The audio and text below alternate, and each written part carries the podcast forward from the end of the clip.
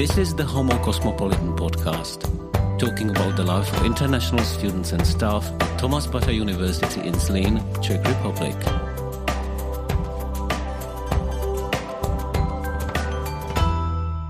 Welcome to today's Homo Cosmopolitan broadcast. Our today's guest is Bohdan Volodymyr Berezhnyy from Lviv in the Ukraine, who is currently studying at the Faculty of Technology of Tomas Bata University. Welcome. Hi. Greetings. Bohdan, you are the first Ukrainian student or the first person I'm talking to in this podcast at this time when a lot of things are happening in Ukraine. There's Russian aggression, so that will be one of the topics, of course, of our podcast, but we'll also try to talk about other things. So, Bohdan, how did you end up in Zlín? That's my first question. Well, that's quite a story because at first I'm studying in the Ukrainian university as well at this moment, and I'm doing master's there.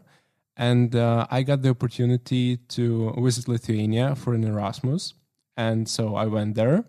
And during this time, I got the approval from the Ministry of Education of Czech Republic and from the UTB that I'm accepted, and I won the governmental scholarship. And directly from the Lithuania, when my Erasmus ended, I moved to the Czech Republic. When was that exactly? So the Erasmus program was in the spring semester, and in the July I moved to the Czech Republic. How difficult was it to get the scholarship? Were there many applicants? Do you know anything about the numbers of people who applied for it?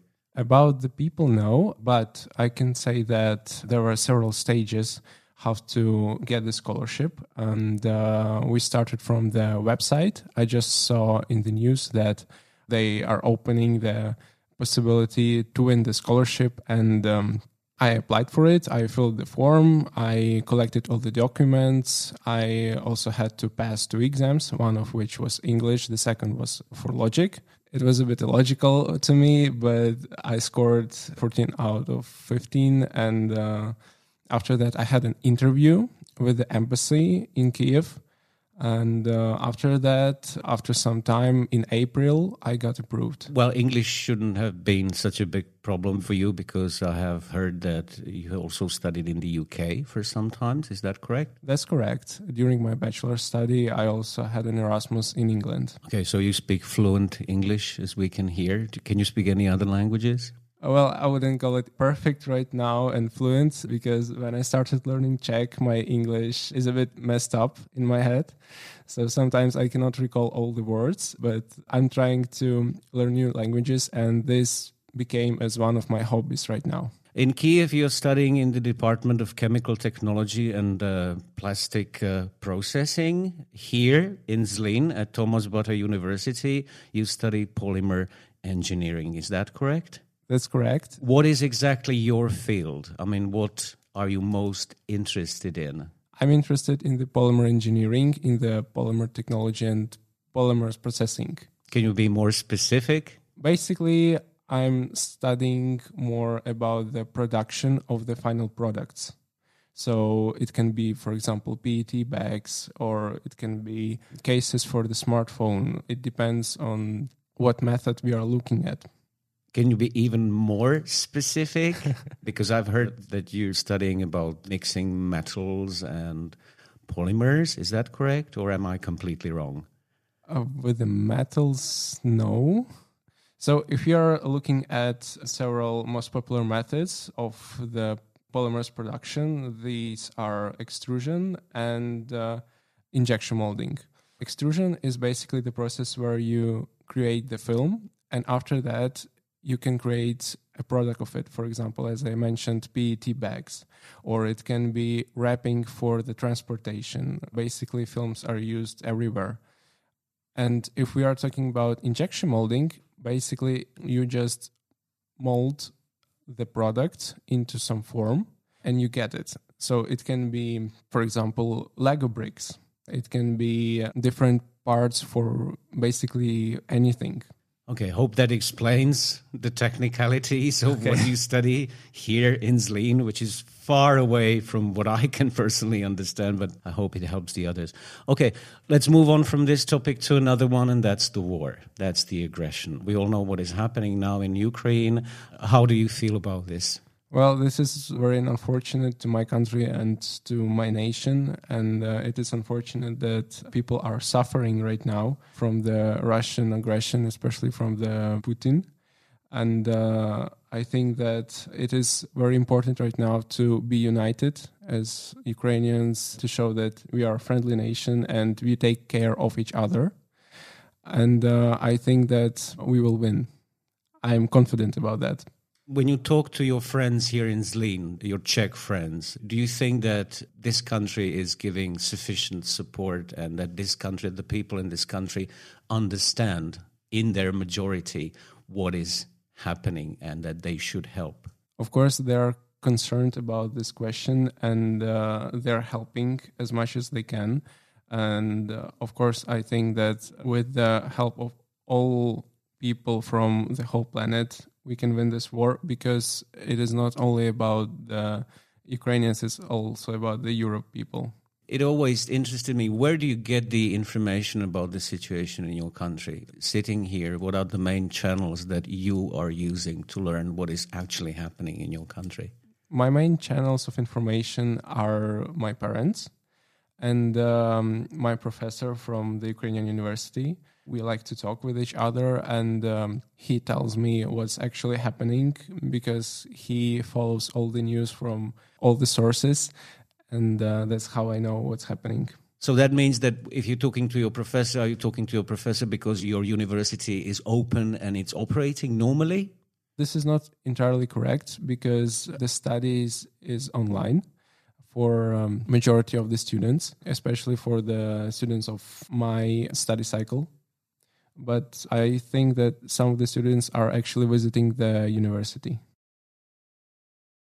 You mentioned your family, so what is the life like for them? Is it normal, or are there any problems? Apart, of course, from the bombardments, you know, and the air raids and all the other stuff, the daily life goes on in what way?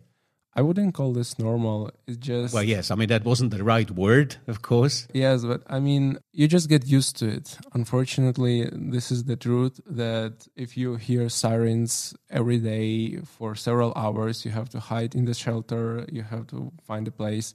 Everything just stops working. Unfortunately, you have to get used to it if you want to live there. When I see the Ukrainian people on television, it always seems to me that they are very brave and very resistant. They are always like good-humored, I even call it. I mean, they don't complain. You know, they just say, okay, this is war, it's bad. But is that something that would be typical for the people living in your country? Because I think that's quite different from the Czechs, who are always complaining about everything, even if there's nothing really serious happening in their lives, like a war. I can say that it relates to my people, because if we don't like something, we just go out to the street and we talk about that, we shout about that. As you know, we also had, in the 2014, we had the change of the president. And basically corrupted people were gone at that time, as we thought. But unfortunately, as we can see, that not all of them were gone. And right now we are dealing with a situation that not all people were obliged to... I don't know how to say it. Sorry. Well, never mind. It's okay. What about your friends? I mean, do you have Russian friends? And if so, has your relationship with them changed? Before, I talked to Russian people, but it was a very long time ago, so I didn't have any Russian friends. But here, I met one woman who is from Russia, but he left the country at 2014 when the actual war started. And she's organizing some volunteering thing for Ukrainians, and I think this is very important because it unites us. We play different board games, we have some snacks, and we just spend time together. And it was quite a shocking experience to me watching her doing that for free for us, because she's originally from Russia, but this is what it is. Let's talk about your life here. First of all, where do you live here in Zlín? I live in the dormitory U12. You share a room with anyone? Yes, I share a room with a guy from Kyrgyzstan. And also my other two roommates are from Latvia and Hungary. What do you do here apart from studying, your hobbies, your free time, your pastime? What do you like doing here? Well, during the holidays, I like to learn a new language. Right now I'm studying Czech language. Is it difficult? For Ukrainians, I would say probably not that difficult, but we have to pay more attention to words which I call false friends. Basically, this is the same word, but they mean different. Like? For example, Čerstý. Čerstý in Czech language, it means that it is fresh, but in Ukrainian, it means that it's like rotten.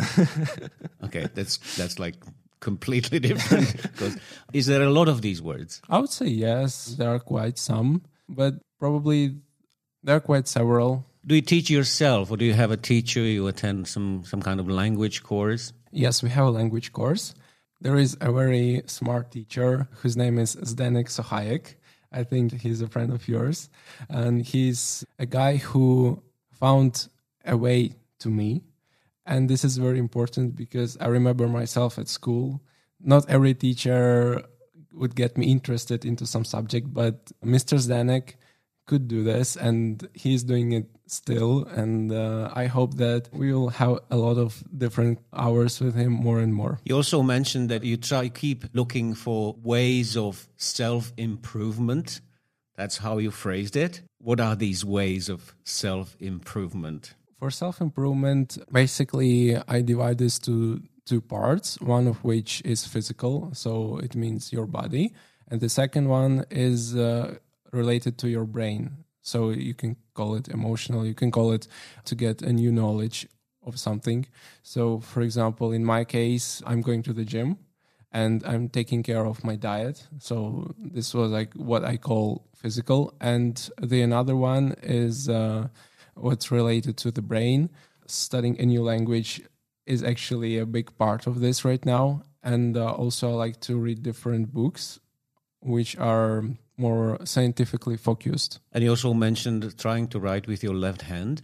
That's right. I tried to do it in the beginning of the fall. How did it go? I would say it went pretty smoothly.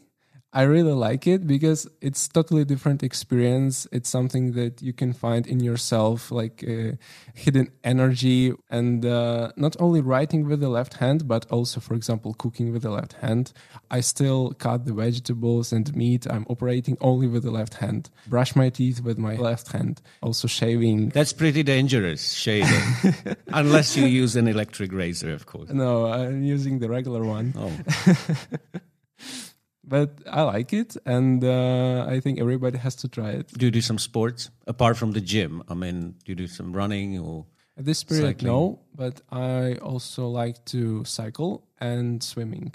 Are you a music fan? Yes, I do listen to music. What kind of music is it? I like rock music, and the genre that is called trap music is basically to get me energetic during the day. I've never heard of trap music. Trap music is basically an aggressive rap, sometimes without singer, so it's just the beat of it.